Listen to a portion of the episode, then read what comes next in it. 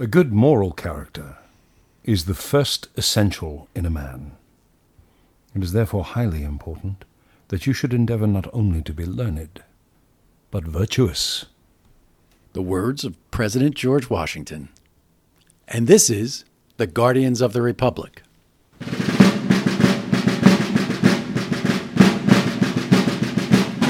Hello, I'm Patrick Murray from the Monmouth University Poll, and my co host is Ian Kahn from the TV series Turn Washington Spies. On this episode of the podcast, we look at the challenges facing the Republic this week. We'll cover Tuesday's Democratic debate in our hot take segment and wrap with our Guardian of the Week discussion. Please make sure to subscribe, give us a rating in your favorite podcast app, tell your friends, your family, if you're listening to it, you're liking it, they might listen to it, they might like it and then uh, we'll spread like wildfire, like my teacher, Mr. Kennedy, used to say when I was in seventh grade American history class. That's great. Yeah. All right, so let's start with the challenges this week. And before we get into our main topic, I just want to make a side note here. Uh, some news has come out just as we're recording this podcast on Wednesday afternoon that the Trump campaign claims it's going to sue the New York Times for libel over an op ed piece that connected the Trump campaign to a, uh, a move to uh, change Russia policy in terms of its campaign against Hillary Clinton. And so they're saying that the New York Times knowingly published false and defamatory statements. We don't know whether this has actually been filed at the time that we're recording this or whether the, this is just one of those Trump moves to take attention away from other things that are going yeah, on. Yeah, taking attention away from the fact that the market plunged 1,800 points over the course of two of the last three days. It came back, obviously, on, on Wednesday.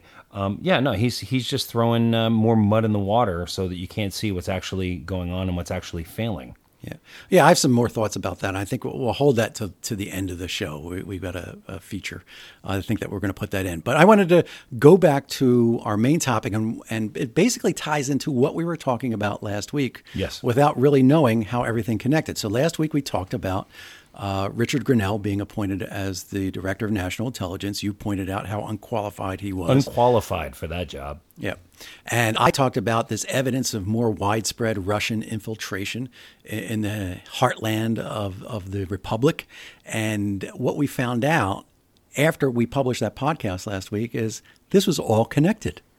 There's yeah. a connection in all these things. And what we found out since then is that the the former director of the National Intelligence uh, Agency, had directed his folks to basically give a secret briefing to the leaders of the intelligence committees in Congress, which is led by Adam Schiff. Adam Schiff is one of them. Yeah, that, that's in there, and basically he's telling them that guess what, the Russians are are gearing up for 2020. They're fully involved. Not only are they involved on the Trump side, but they are actually involved in the Sanders campaign. Well, no, wait, wait, wait, wait. They, they, they I wouldn't say they're involved in the in the Sanders campaign. Yeah, not in the campaign, but they're right. involved in terms of promoting the Sanders yes, candidacy. That's that's, that's because, better. That's a better way to say it. Yeah. yeah. because the Trump campaign, even though they're saying that it's it's terrible and we're going to sue you for libel, just with Donald Trump Jr.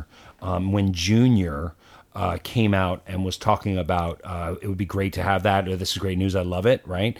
Even that suggests at least there was some communication, some work that was happening to the two, two campaigns.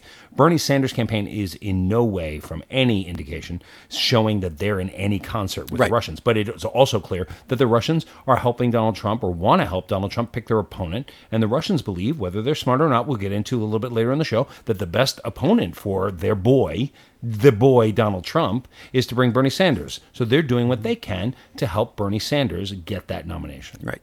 And yeah. uh, the Sanders campaign has known about this for a little over a month, and we just found out about this. And I'll have a little bit more to say when we get into that discussion about how strategic this actually was. But for right now, I really want to focus on what this actually means for the Republic. Can, and can I speak to Richard Grenell, please? So the fact is, here's the facts. Fact is that it's coming out now that the head of, um, the intel- national intelligence comes out and says, "Hey, we've got a problem," and President Trump says, "Well, you know what? You're gone." Because the, all this is going to start coming out. I'm going to get rid of you now. Even though you were supposed to leave on March 11th, he was going to leave on March 11th. That's what the president said. That's what he squeaked out you know, uh, at the press conference in India. He squeaked out that uh, we were, he was going to be leaving on March 11th. So, you know, I just got rid of him a little early. Why? So he could put his little stooge Richard Grenell, who was a terrible ambassador to Germany by all indications, into this ever most important position for our country's safety. That's the challenge to the Republic. Yep. This week. That's one of them. Yes, sir. Absolutely. Go ahead. But the other one I I actually want to talk about because we we've never actually talked about that this much in in our challenge of the week segment about what's happening on the Democratic side of the aisle. So I want to talk, I want to spend a little time talking about Bernie Sanders, and we actually have had a note in our rundown for a few weeks that we've never gotten to, which is is Bernie any different in the end in terms of strengthening or weakening the republic if he became uh, the president? And Well, I think now we have an opening to talk about it. Let, right us discuss that. What do you think? Well, I I have my concerns about his uh, his respect for the rule of law, and there's a couple things that I, that I want to point out. So, on one hand, uh, let's talk about just the way he talks about the press. All right, so he says all the right things. He says, uh, you know, I disavow any Russia involvement or a- any Russian collusion, or there's there's nothing going on, and I don't want anything to go on, and they need to get out of our uh, electoral system. Uh, by the same token, he also says, I also believe in freedom of the press and all these other things. And then what happens is that he disses the press.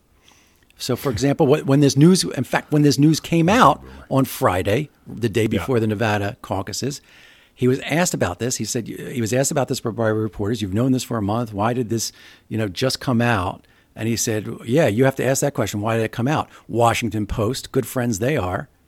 So Right. he's sending get that it. message that Okay. that there is some sort of there's some sort of bias on the part of the media for doing this because they want to shut him down. So he says something on one hand, and then on the other hand, he sends that message, particularly to his supporters, that yeah, you really can't trust the media. Forget what I said let me, about let that. me let me give you my feedback on that. Okay, so in my family, we learned something really cool from my son's third grade teacher last year. Uh, my older son, uh, he he would come in with a problem, and she would look at him and say, "Now, babe, is this is this a, a a pebble, or a stone, or a rock, or a boulder? What kind of a problem is this?" Right. So now, in terms of President Trump and his dealings with the press and his dealings with Russia, I call that a boulder, right? It's a boulder. It's a big old boulder. I'm not calling it a pebble with Bernie Sanders, but it is not to me in the same ballpark. I'm not going to be defending. I'm not. You're going to spend a lot of time hearing me defend Bernie Sanders because I think his candidacy is troublesome, uh, dangerous in some ways. But I do not remotely put him into the same category as President Trump because he there there, we have we don't have proof perhaps that President Trump colluded though as I talked about with Junior um, with Junior when he was talking about I love it there was actual you know working together. S- Sanders you don't get the idea that Sanders is looking out for another country other than ours. And you do I get that feeling. One might get that feeling when looking at President Trump and either dealing with Erdogan in, in Turkey or his his uh, his boss Putin in Russia Mm-hmm. yeah so I think that there's a, a wide distinction to be made there Yes, but I'm not. I'm not comparing them and saying that they're the same. What I'm doing again, putting this in the context of the health of the republic. Mm-hmm. And if you've already, if you are already suffering from a range of ailments that has you on death's door, and you get a common cold, that's going to kill you. okay So it might enough. it might be a All right. pebble, it might be a big, it might be a small rock, but it could that kill you could- because rock at, could- at- where, because of where we are right now. If we weren't where we are right now, I think we'd be having a different conversation. Again, if this was 2016 rather than 2020, without Donald Trump in the White House, I think we'd be having this discussion in a different. We'd be looking at that that rock Okay. in a different perspective because there isn't a boulder to compare it to. Right, because in 2016, the question wasn't whether the, the Republic was going to survive or not. That wasn't the question at hand. The question was who's going to be the next president and how's that going to work out. Now we're in a different situation and a different story. Okay, um, you know, uh, the, there was an interesting, fabulous, fun read um, in the New York Times the other day. Thomas Friedman wrote this op-ed, um, and he he basically said, "You want to beat Trump." uh, Democrats, this is how you can win in a landslide. And essentially, what he said was combine forces. We heard this before. We've heard we've heard this idea before, uh, and I had heard rumblings that Bloomberg was going to do this before he even got in the race. That he was going to start announcing one cabinet member a week. But basically, what he's saying is, let's imagine that Sanders is the president. Sanders is your president. His his Or the nominee, he was saying, as the nominee, Right, make these right. announcements And at a time. I forgot who he said. Oh no, I think he said Stacey Abrams for vice president, um, and then Joe Biden would be the Secretary of State. Um, the Secretary of Treasury would be Michael Bloomberg. The District Attorney would be Kamala Harris. The the uh, urban uh, I forget what that that cabinet position is called. Housing and urban development. Yes, thank you. It would be Cory Booker. And the first thing I thought was, wow, you're losing all your senators. But the second thing I thought was, wow, what a great team. What a fantastic team to put together. Whether they they had either had it as Sanders or Bloomberg, I think after to last night, uh, after the debate the other day, that it is more Sanders or Biden, perhaps. Um, but I do like the idea, except we agreed that Andrew Yang, as the Secretary of Energy, doesn't really No, make Secretary of Labor. Labor makes more sense. that makes a lot of sense. He's the one who's talking about the future of work. So Right. there's something to that. And oh, so, so he called this. He called this a Klobuchar team. was the VP. Klobuchar, yeah. He called this a team of rivals, and that actually harkens back to uh, Abraham Lincoln. Mm-hmm. When Abraham Lincoln assembled his cabinet, that's exactly what he did. A team of rivals, people who he thought were top notch in their fields, who could go back at him, who could push him, and bring alternate views to the table. That's so and that, desperately right, and that you know that he was up to the task of having those alternate views at the table. You know that he could handle that. That's so Abraham Lincoln. So there is And Washington. Washington, I always thought, I always considered this as I was playing the role. Washington loved having smarter people at the table than himself, and he never claimed that he was the smartest person at the table. He wanted to hear what everyone had to say. Sometimes he didn't agree, sometimes he didn't go along, but he always wanted to hear, especially in that critical moment of the birth of our nation. And now, in the in the possible Mm-hmm. close of our nation, we, it is equally critical. It's a it's a very it's a, I I highly re- I commend it to you, as Tony Kornheiser would say on his podcast. He always says that. I commend this. Yeah, it was. I it was an interesting to it, was an interesting article. Um, in fact, I heard I I'm sorry that I can't give the proper attribution to whoever tweeted this, but somebody said you can retitle this article "Avengers Assemble," Yeah, it's got that feeling, and it, it's or in our case, it would be Guardians.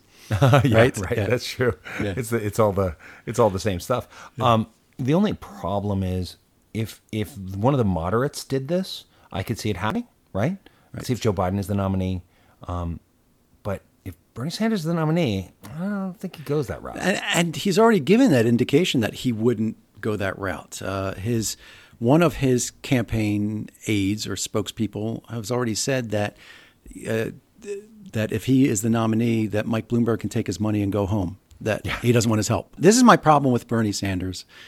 Is that he's being driven? So he's not being driven by Russia. He's, not, but I don't think he's also being driven by America writ large in the way that you and I talk about America. He's being driven by an ideology and a way that he views things ought to be in a much more ideological way, not in a in an Yeah. end product of you know people getting together and the and the system working well. No, no. But but without that ideology, without that ideology, he's nothing. I mean, really, he's nothing. Without that absolute commitment, if he turned to Mayor Bloomberg and said, "Yes, I'll take your money. I'll take all. I'll take four hundred million this month, and I'll take one hundred and twenty million next month, and we'll defeat this guy," all of a sudden, the thing that people are drawn to him about goes away. He is he is as authentic. You know, we used to talk about President Trump, the president, uh, Donald Trump. We used to talk about him and his authenticity um, because he was so rude. Well, look, he's so authentic. He's so rude. Well, people really liked that about him in 2016. It was part of the reason why he became the president of the United States. Part of what people are enjoying about Bernie Sanders, the excitement behind it, is you look at him and you go, you know, this guy really feels what he's saying. And he's not willing. We've talked about this. You know, what he said about fracking in Pennsylvania. He's going to lose Pennsylvania. What he said about um, Israel in Florida. He's going to lose Florida. And Castro, doesn't- forget about Israel and can't- Castro. right, you put the two Castro. together. right. But Florida's out. If- Pennsylvania's out. But he's he pure. yeah, right. If he says something he about he if he says something about cheese, he'll lose Wisconsin too. well, Wisconsin might already be gone, but yeah.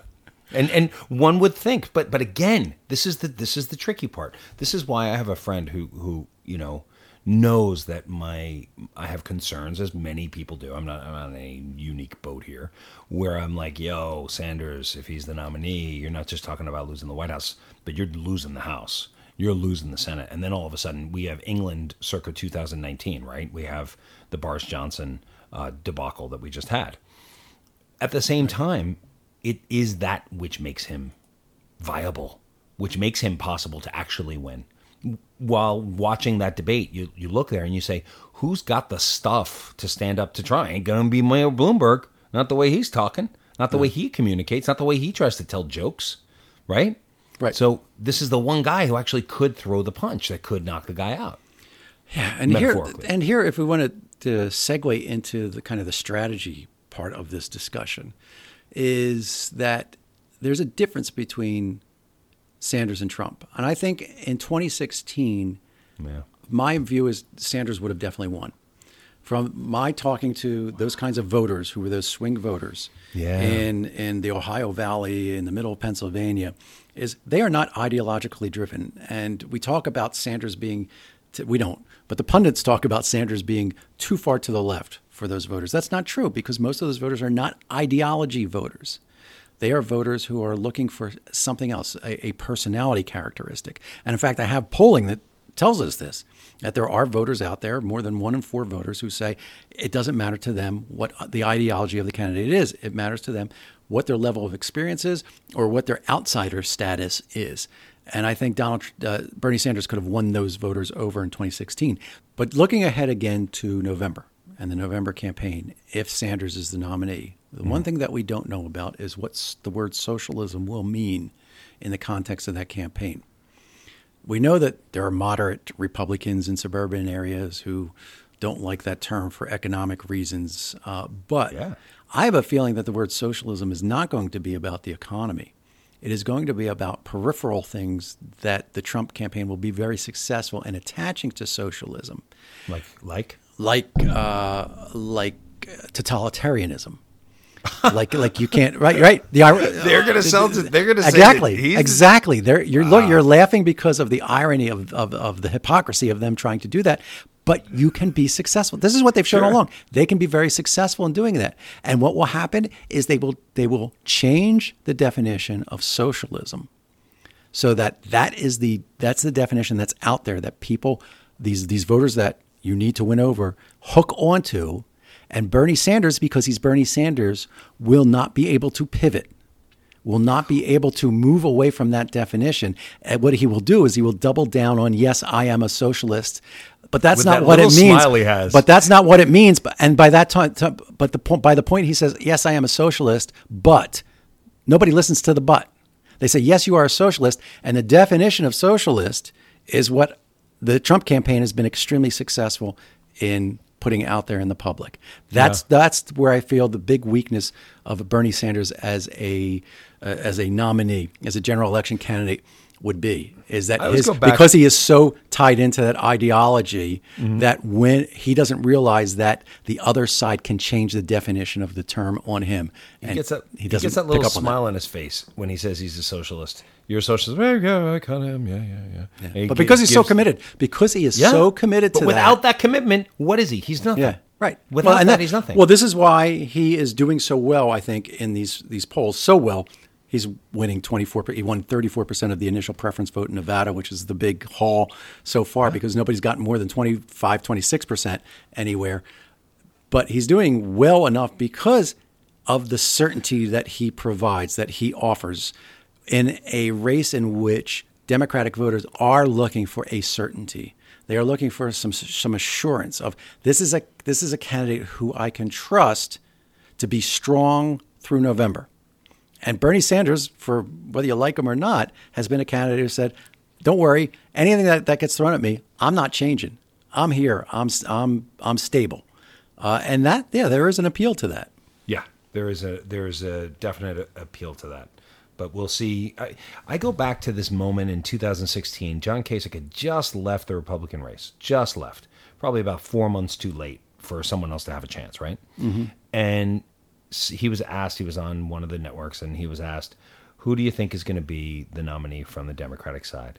And and Bernie was sort of thriving, you know, and he went. He just laughed and shook his head and said, "Bernie Sanders is never going to be the president of the United States." And the person said, "Well, why?" And he just said, "He said, you think that America is going to elect a socialist to be the president? No." he just laughed. Every time I think about, I always think about John Kasich in that spot. Now he may be wrong, but what he's saying is America won't stand for that, and that's the danger. I mean, that's why you have people, Mayor Pete, up there, you know, talking over people, and you know, everyone's hair is on fire, saying we got to stop this. And that's why. But let's let's why. talk about you know what you brought up is why would Russia want Bernie Sanders to be the nominee? And I'm I'm not even sure that they want him necessarily to be the nominee, but why would they be, be promoting his candidacy? Because even if he's not the nominee, here's here's what happens: is he does well but not well enough, and we go into a contested convention, and he ends up not being the nominee in that brokered convention. Well, then he takes his, you know, he takes his blocks and goes home, right? And he takes his Yeah. followers with him, and that promotes Not all of them. Yeah, but that promotes uh, uh, chaos within the Democratic Party, Yeah, which is what the Republicans, which which is what the Republicans want. It's which, what the Russians want as well. If he does become the nominee, it has the same effect. There's this there's this divide in the in the Democratic Party. It's less some of a the- divide in the Democratic Right. Party if Bernie is the nominee than if Bernie is not. I, I'm not sure. I, I'm not making any. Pre- I'm glad I'm that you feel comfortable right. making predictions. but I'll make it. I, I, I am not, what because the I think it- do? Sue me for libel. I'm, I, I'll make it. I'll make it. I'll s- I'll say this. On the Democratic side, I'm not speaking about independents and I'm not speaking about moderate Republicans. I'm not going to speak to that. But I will say this: that the moderate Democrats are going to get on board with whomever, I think that's a proper use, whomever is running against the president, because the existential danger to the nation is so high that whatever you got to put up with, you take, because and everyone has to get on board. It is it is an absolute necessity, you know. Otherwise, Yep. Ben Sasse will have another four years of kowtowing to and and you know losing his soul on a daily basis as he shrivels up into the corner and claims that he was once a human being of of note and and honor, which we can no longer say about Ben Sasse. all right, Ben says. Sorry, okay, I- yeah, I I, know you I had to you had to squeeze in Yeah. the requisite uh, Ben Sasse. It's because, and here. once again, to explain why. Yeah. Because I'm so disappointed. Because I had such high hopes. Because I admired him. Because I thought he was a good man. I thought he was someone who cared more about the country than his own hide. And he is not. So that's why so say so back to but back to Bernie again as as the nominee. Uh, I, and I agree with you to a certain extent in the terms of the, that most Democrats and Democratic office holders are pragmatic, and they're going to look to say, okay, to what extent can we get behind the nominee, and also win our competitive races that we just uh, won in these House districts in 2018? How can we hold on to them? How can we make the Senate competitive? uh, and and make some inroads into taking back the Senate because that's going to be key as well with Bernie at the top. Not just because he's a socialist, but I think the other part of it is just Bernie is going to make it very difficult for people to work with him because that's who he is. Because if he wins the nomination, he will say it's my party now. You you know get on the train or not. This is this is the way you have to look at things. You know the Big Tent I think collapses if Bernie Sanders is, is the nominee. So I think No, I think either no. way I think either way it makes it difficult. All right, let's move on to polling because you've got you've got you have a new poll coming out. uh, right now. I mean, so it'll be out. I think uh, when we publish this uh, in South Okay. Carolina. All so right. we're looking You at wanna South share? Carolina poll. Uh, we have Biden up pretty big, thirty six percent over Whoa. over Bernie Sanders at sixteen percent. Much? Thirty six percent for Biden to sixteen percent for Sanders and fifteen percent for Steyer, who's making some inroads in South Carolina. He was pretty good the other night. Everybody else is in the single digits. Uh, and and we still have a big undecided block, but that undecided block of 15% tends to be moderate black voters uh, who haven't fully uh, hooked onto a candidate yet. One of the things Well, that James Clyburn came out and well, just, the, all these things happened after we finished polling. The debate on Tuesday night and Jim Clyburn's endorsement came out after we polled, and I think that's going to help solidify Joe Biden. oh yeah, man. I mean, I think that that that is a big game changer right there. if this poll does turn out to be prescient and that's and it, nothing changes between now and what happens on Saturday in South Carolina and, and Biden has a very big win Yeah. that could change the dynamic significantly about this nomination process particularly around Sanders uh, and what his chances are and this is what one of my problems has been all along with these prognosticators out there these aggregators who put the polls together You say prognosticators the way I say Sasse. Yes. Is because what they do is like we try to put out polling numbers that tell you what's going on right now. Things can change. It's very volatile, but this is why things are happening right now. This is what people are looking for in a candidate. And the prognosticators say, well, that doesn't matter. All that matters is can we use these numbers to predict what's going to happen?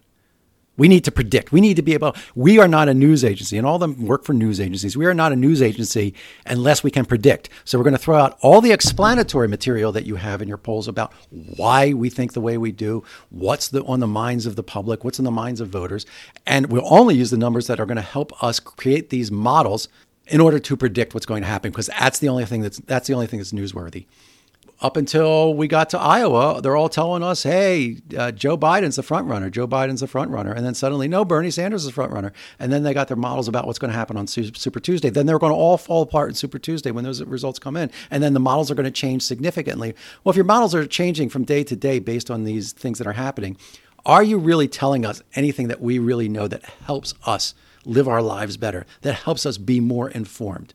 No, what you're doing is you're is you're treating politics just like it's a game. Can I can I speak? Let me let me take the other side on this just for a minute, okay? The news is so tough. To me, it's kind of fun to think about it. Now, look, it's hard to measure. It's like playing when you play chess and the uh, one piece moves on the board, and then all of a sudden every piece moves on the board. Now, I don't know that that's what happened in the debate in the Democratic debate, the South Carolina debate. I don't know that that's what happened. I don't know that a piece move that changes things so drastically. I do, but I do think things definitely did shift. Do you want to talk a little bit about what Steve Kornacki uh, put out there? This is how I would like to think about these things. So Steve Kornacki put out a tweet uh, a few days ago about Bernie Sanders and reasons, and it was like a two-part tweet: reasons why he will get the nomination and reasons why he won't. And, and rather than trying to use that to predict, it was this is a really well balanced statement about where the, the field stands right now. So, what, what is it positive about Bernie Sanders? Well, Democratic voters like him. And this is true. In all our polls, in all our polls, he gets one of the best favorable to unfavorable ratios among Democratic voters of any of the candidates. And he's been holding on to that. Um, so, it's hard to, to, to, you know, people who want to migrate to Bernie Sanders have an easy time of it because it's not somebody that dislike, like uh, Mike Bloomberg, who has very high negative ratings relative to the rest of the field. Yes, um, he especially also, with those jokes.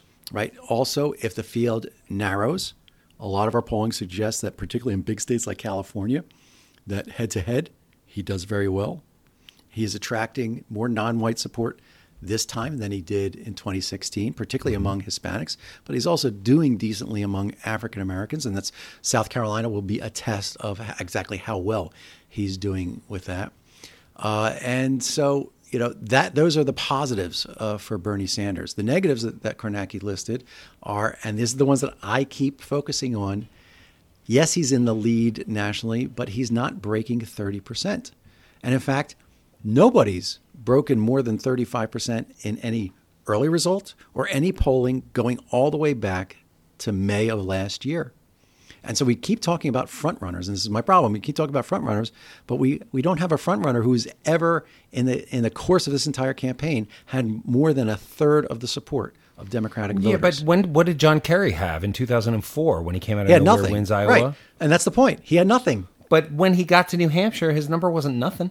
Yeah, but it, that's that's but but my point was is that we are framing this. We're using these polls to say who's ahead, who's behind, to frame right. these things, and these things can turn on a dime. But the thing is, everybody wants to to know well who's ahead, how many points is, are they ahead, rather than saying, oh wait a second, the front runner, the supposed front runner, only has thirty percent support, meaning the other seventy percent are still not sure where they're go- they're going, and that's and and the the media doesn't want to talk about this, and this is why and again, Kornacki lists this as a reason that you got to stop and think about this. At the end of the day, it's not like Sanders has got 40% going into Super Tuesday. He's got less than 30%. But everyone else has got Tuesday. 9 to 11%. Or more. Which makes but, him but, but the thing is, strong. no, it doesn't. Because 9 to 11% is much easier to jump up to 30% if you have a good showing, like in South Carolina for Joe Biden. With Biden, yeah. And then Biden that changes that and that changes the national numbers significantly. If Bernie Sanders was ahead by 10 points with 50% of the vote, then Bernie Sanders would be a much more formidable frontrunner than being ahead by 10 points with 30% of the vote. Maybe, but Super Tuesday, I, I the reason I think that he is such a strong frontrunner, and I still feel that he is such a strong frontrunner, is because so many of the delegates are going to be decided so soon. Now, Biden yeah, but can change the story. You got Arkansas. on Super Tuesday. You got Arkansas. You got Virginia. You got Oklahoma. There's polls out of Texas that suggest Biden could be strong there. Okay, we're looking at California, a place where has the biggest delegate haul of all the states. That's going to be on Super Tuesday, and Bernie Sanders is doing well. I do believe, based on all the polling right now, unless something really significant changes, Bernie Sanders will be the top vote getter. And I want to say that very clearly the top vote getter, not necessarily the winner in the sense that well, top vote, top voter get yes in California. You think there's a question as to who might get more delegates out of California? no, no, he's going to get more delegates. The question Oh, is how many more delegates will he get? The question is who else will go get over viability? The more of candidates that get over viability and come close to Sanders, the more split that delegate haul is. So Bernie, this is what I'm saying. There's there's a couple of scenarios where Bernie Sanders wins California where he walks out with a majority of the delegates or where the delegates are more evenly split. And in Yeah. both those scenarios, Bernie Sanders is quote unquote the winner, but in a significantly different way, substantively, as regards to delegates. Okay, let's move on to our hot take segment. This week, we're going to look at how the Democratic contenders did in the South Carolina debate. We're going to give each candidate 90 seconds. And when you hear this sound, it's time to move on to the next candidate. So we're going to start out with Vice President Joseph Biden. What did you think of how he did? Joseph Robinette Vi- Biden. Um, Is his middle name really Robinette? Robinette, yeah, that's his middle name. I still so, like him. uh, Joe Biden had a good debate. Now, I think in if you took it out of the context of, of that debate and put him in, a, in one of the earlier debates, you would say ah, he had a fair debate, he had a decent debate. But because it was such a uh, a, a rumble in Charleston there, that he came out looking good, and I think. I, I jokingly said he won the debate with this moment. And it was the moment where he stopped, as he tends to do sometimes, and say, okay, my time's up. And in the past, it kind of looked like a stumble or whatever. Yeah. But he was saying, that's my Catholic school training. And then Gayle King gives him the assist with, uh, yes, you're a gentleman. Yes. Trying to be a gentleman. And it was like, boom, this is a different candidate than everybody else who's on the stage. In a way, yeah. And it, it, it, he did have his moment where he said that 150 million people had been killed by guns since Bernie Sanders had voted for this gun law. Um, that was a typical Biden moment. Um, but he he what he does from an actor perspective that he does well is he stands and listens quite nicely. Mm-hmm. He's he's in someone uh, I saw someone say how presidential he looked. That's part of it. Yep. Say he he actually understands how to comport himself on the stage. And last night, uh, interestingly, also the one guy he went after was Steyer. And he he went after Bernie too, no question. But he also went after Steyer because I think that there's, you know, if he can get some of those votes in South Carolina, his numbers are even going to go up even higher. Right. Right, exactly. Or we we've spoken quite a bit about Bernie Sanders today. In fact, this is the Bernie Sanders episode, without question. Um, but let's talk about specifically what you thought and what I thought of his debate last night. What did you think? Well, this is the first time that I think he was in a hostile environment. Yeah. Uh, and uh, the audience was even hostile and booed him a couple of times. Uh, and uh, uh, so he was a little bit more hot headed in the, sen- in the way that he came back. But this is what, what you've been saying all along is that he's proven the fact. And what I say every time you see a debate with Bernie Sanders, Bernie Sanders is Bernie Sanders. Well, what did you think? I, I, I thought that he handled himself rather well. The booing was an interesting moment. He's like, "Oh, you don't like that? Oh, oh, oh, you don't like that?" It was funny. Um, but he's very good on the debate stage. Like we were talking about, incredibly consistent. He believes what he believes. He's gonna say what he thinks. He's going to get his point across, and in a way, it's it's his strength and his weakness. He don't care whether you like it or not. He's going to tell you what he thinks. So I- I think we look back to when Biden was at the center of the stage and everyone went after Biden and Biden shrunk. We look at Klobuchar, not Klobuchar, she was never in the center. When Warren was in the center of the stage, boy, did she shrink. When Mayor Pete was in the center of the stage and he was taking incoming fire, could not stand up to it. Bernie stood up to it last night. That's my estimation. I thought he held his own. Yes. That's as far because they were. I mean, they were hitting him with nuclear bombs over there. Yeah, uh, I think he had the incoming. Um, he was he was fighting. He was scrappy. Uh, again, he's not going to change. Uh, But I, do think again it reveals some of the weaknesses if we look ahead to a general election. All right, so let's move on to. And you've already kind of jumped the gun on this, but what do you have to add about Mike Bloomberg? Michael Bloomberg. You know, uh, all that money, he probably should have gotten a better coach. Uh, he did the best he could, and the problem is his best isn't good enough. Is he coachable? Is he willing to be coached? No, no, that that's the point. You need to have a good enough coach to look at him and say, "You're not good at this," and until you're willing to rebuild. Your using a baseball analogy, rebuild your swing. Your sixty-four billion dollars does not play here, and that's what I saw last night. I was like, "What a waste!" You know, we, we everyone's put in all this time, energy, effort. He's so badly liked. He's so m- disliked in the Democratic Party, and he's not charismatic enough. Even in he didn't have an. He's got less charisma in his whole body than Barack Obama had in his little no, pinky. He has no affect on his face. Well, he no, stands up there. that's coached. He Right. has affect. The oh. problem is his affect is one. He looks like he always smells rotten eggs. Yeah. and what they told him was that's not going to work. But He- and he changes it. It's it's rotten eggs, but he and it never changes. It doesn't move. Well, it doesn't. Again, it doesn't move because in his prep, they're saying you can't make that face, Mike or Mr. Mayor or Mr. Bloomberg. You're not allowed to make that face because people aren't going to like you because you look like a mean boss and you spent the last 35 years taking orders from no one. And so he's not nice. I mean, I, I don't know him personally. I can't say that, but that's the feeling that you get. The other thing that I yeah again you get that he's not coachable or willing to be coached is are, are that were the lines, the practice lines, and they were really bad lines. They were just horrible lines. No, you think you could afford no, better? Li- uh, they, they- no, they were badly delivered. Look, you could say the New York City, we're the only city in the world where the naked cowboy is there. Boom, boom, and moving on. He just paused for by the the way, nobody outside who's who's never been to New York knows who the naked cowboy is. No, but if you, but but Anyway, you can sell next, that line. Next up, next You can up, sell it, dummy. Next up is not Eliza- you, him. is Elizabeth Warren. What do you think of her performance? Well, as I said earlier, I felt like uh, uh, Senator Warren was is uh, holding her spot. Uh, she's, you know, I think she really believes she'd be the best president. there are moments when she's talking where I look at her and I go, "You'd be the best of all of them." Um, but she realizes that the die is cast. I mean, she's not going to make the final table here, using a poker analogy. Um, so it's hard. It's hard for her. So she's going to take as many swings as she can. She got positive reinforcement, a little bit like Cuba Gooding Jr. and Jerry Maguire. If you ever saw that movie, he was so good in that movie, and he won his Academy Award for it. Right? But show me the money. And then every movie he was in for the next ten years, show me the money. It was different lines, but he was doing the same level of acting. Same thing happened with Al Pacino after Scent of a Woman. Elizabeth Warren got so many cookies for beating up on Mayor Bloomberg. That's all she's got left, unfortunately. Yeah, I think the the issue that I see is all the pundits saying, "Why is she going after Bloomberg when Bloomberg is is not the, the, the person that she needs to to elbow out?"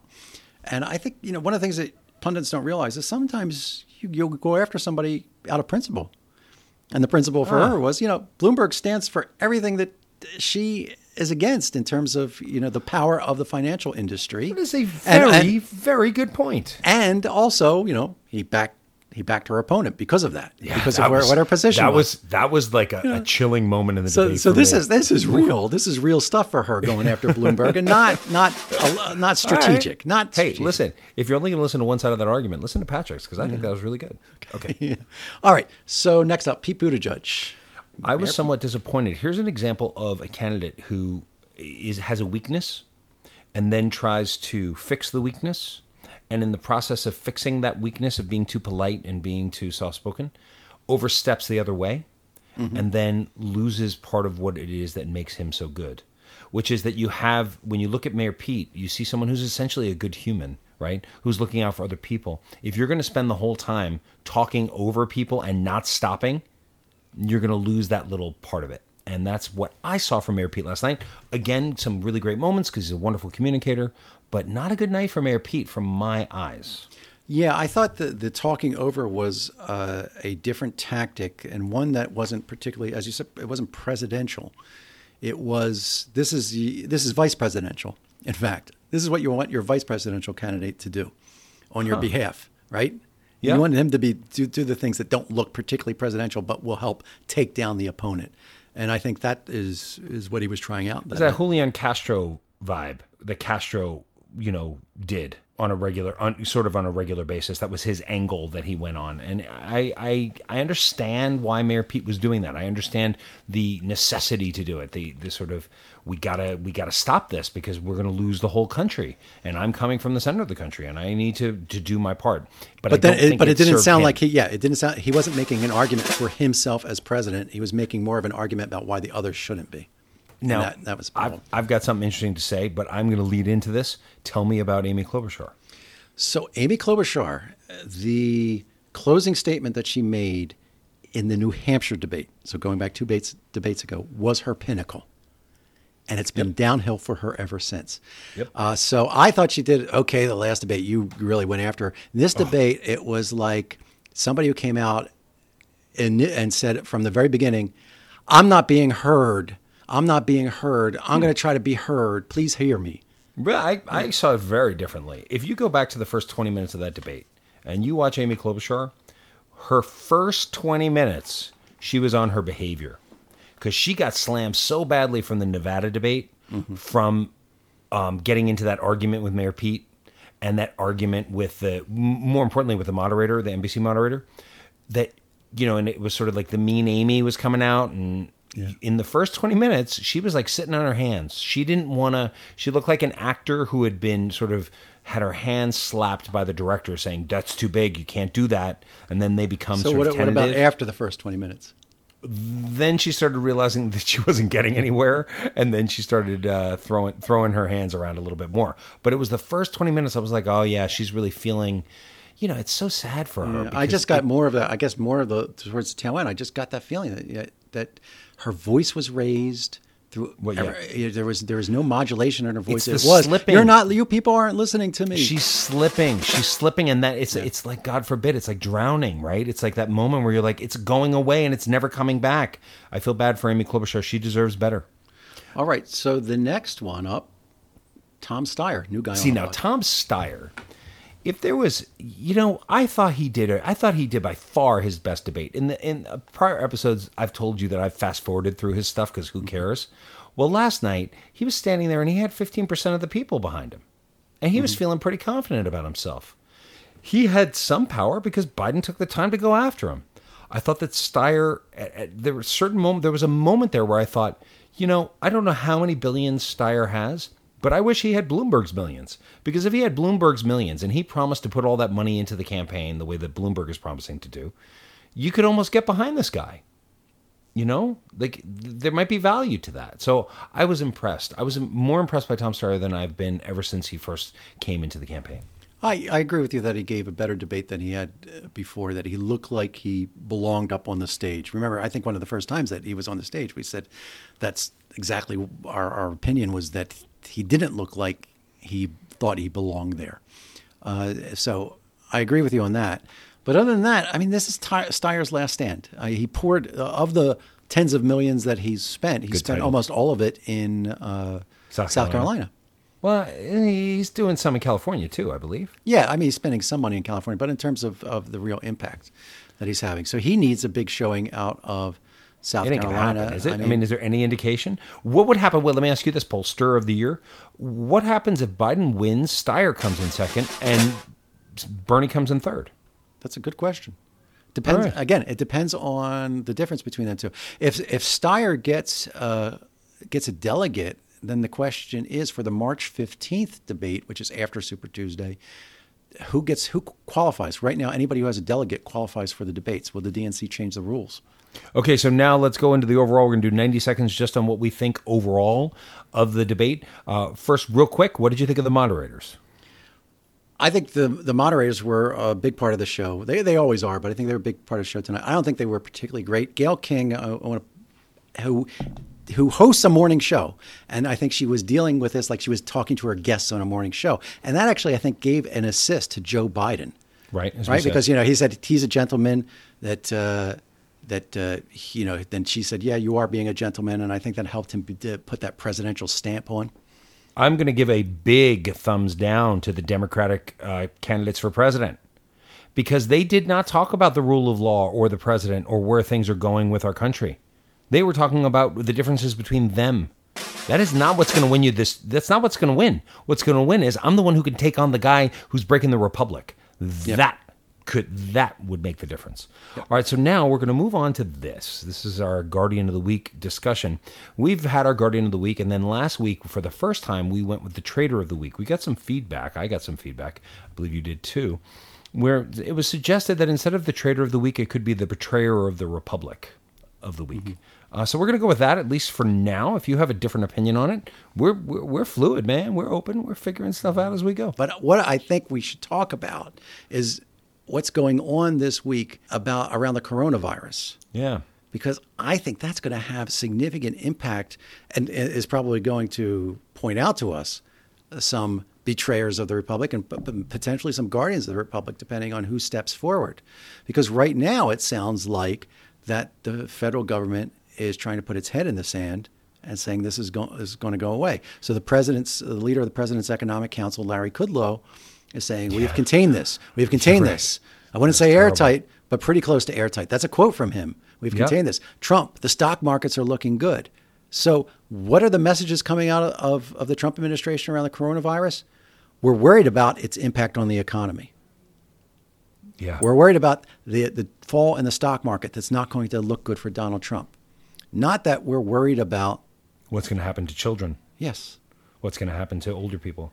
And then and, and they and they shot down uh, Dr. Nancy uh, Messonnier uh, from the CDC, who was giving the president uh, giving the briefing, and she said it's not a matter of if, it's a matter of when the virus hits the U.S. And basically, everybody jumped on her, and the, and the president was mad, and others in the administration were mad. She never should have said that. I'm going to give a glimmer of a Guardian of the Week to uh, John Kennedy, who the the senator from Louisiana, who took the head of Homeland Security to task, um, saying that your answers are not acceptable. Do we have enough masks? I don't know. Well, how do you not know? This is the biggest threat to our nation. Richard Shelby coming out and saying we've got problems. We've got to handle this. You know, the the Republican senators all of a sudden see a problem. Um, you know, it's, do you think it's un, this is going to sound so off brand? Do you think it's almost unfair to the president to say that his, you know, there's a lot of talk that if coronavirus really hits, he takes a huge hit for his election, something he's very concerned about. Is that fair? We don't know. I mean, uh, certainly, if we look back, George W. Bush took a hit in his ratings after Katrina. Yeah, that was fair because he Right. handled it terribly. So has Trump handled it terribly? Well, this is the question. So the CDC, which is responsible for the response here, and uh, what do they do when basically they're being told by everybody from the Trump and from the president on down through his administration is pretend that this is not as bad as it is. Okay. Right, and so this is very, very similar to what happened with uh, whatever that hurricane was that didn't hit Alabama, uh, and the National Weather Service. You know, right? what, what happened with the National Weather Service? They basically got cowtailed into some folks in the National Weather Service says, "No, we're not going to we're not going to tell Alabama that there's a hurricane coming when there's not," and panic those people. This was much more serious because Yeah. will people like Dr. Uh, Messonnier step forward in the CDC and say, "My, I have to do what is necessary for the safety of the country, regardless of what I'm being told by the President of the United States and his Yeah, people." because these people aren't like Ben Sasse or Susan Collins or Lisa Right. Murkowski or Lamar Alexander and don't care about the country or the people.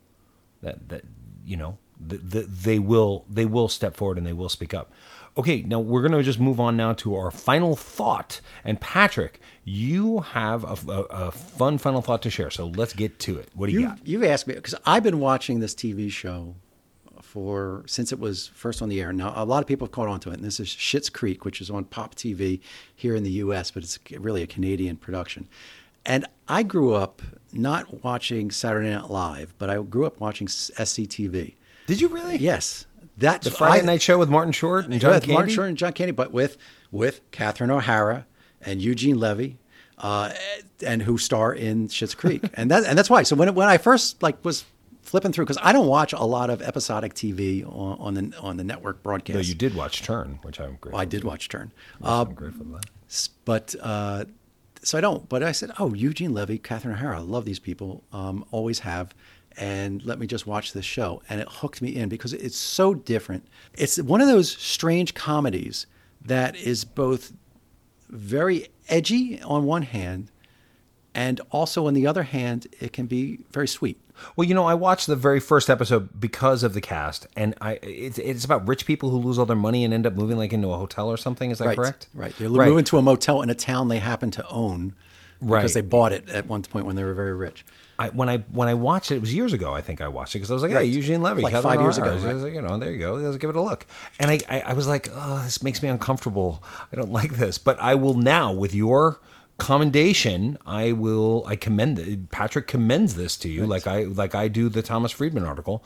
Um, I will give it another look. where yeah. where is it on? Is it on Hulu? It- right? I don't know where it's. It's it, it, it, the air. It airs on Pop TV. It's ending its last season right now. I think this is five seasons. There, it's streaming someplace. I don't remember where it's streaming, but you'll easy, easily find it. But again, it's not. And I think why you felt creeped out. It's not typical American comedy. It's much more Canadian comedy, which is why I liked SCTV more than SNL back then.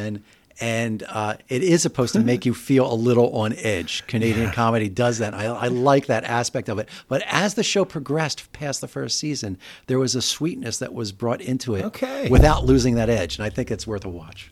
Okay, well that is that is the definition of a perfect final thought. So that's it for this week's edition of Guardians of the Republic. If you have any comments or thoughts for the show, you know what? You can reach out to us because what you'll find is if you reach out to us, not only will we read it, we'll respond. Right. And you might even get some of your ideas on the show. That's correct. Yeah. So go at Twitter At, I'm sorry, at, at guardians.otr. and remember to subscribe to get the latest episode on your favorite podcast app and give us a rating. Tell your friends. Give us a review. We read the reviews too. Some of those make it into the show as well in, in, in things that we talk about. Check out our website at guardians-republic.com. We're really grateful you're joining us every week, and we'll be back with a new episode after Super Tuesday next week. See ya.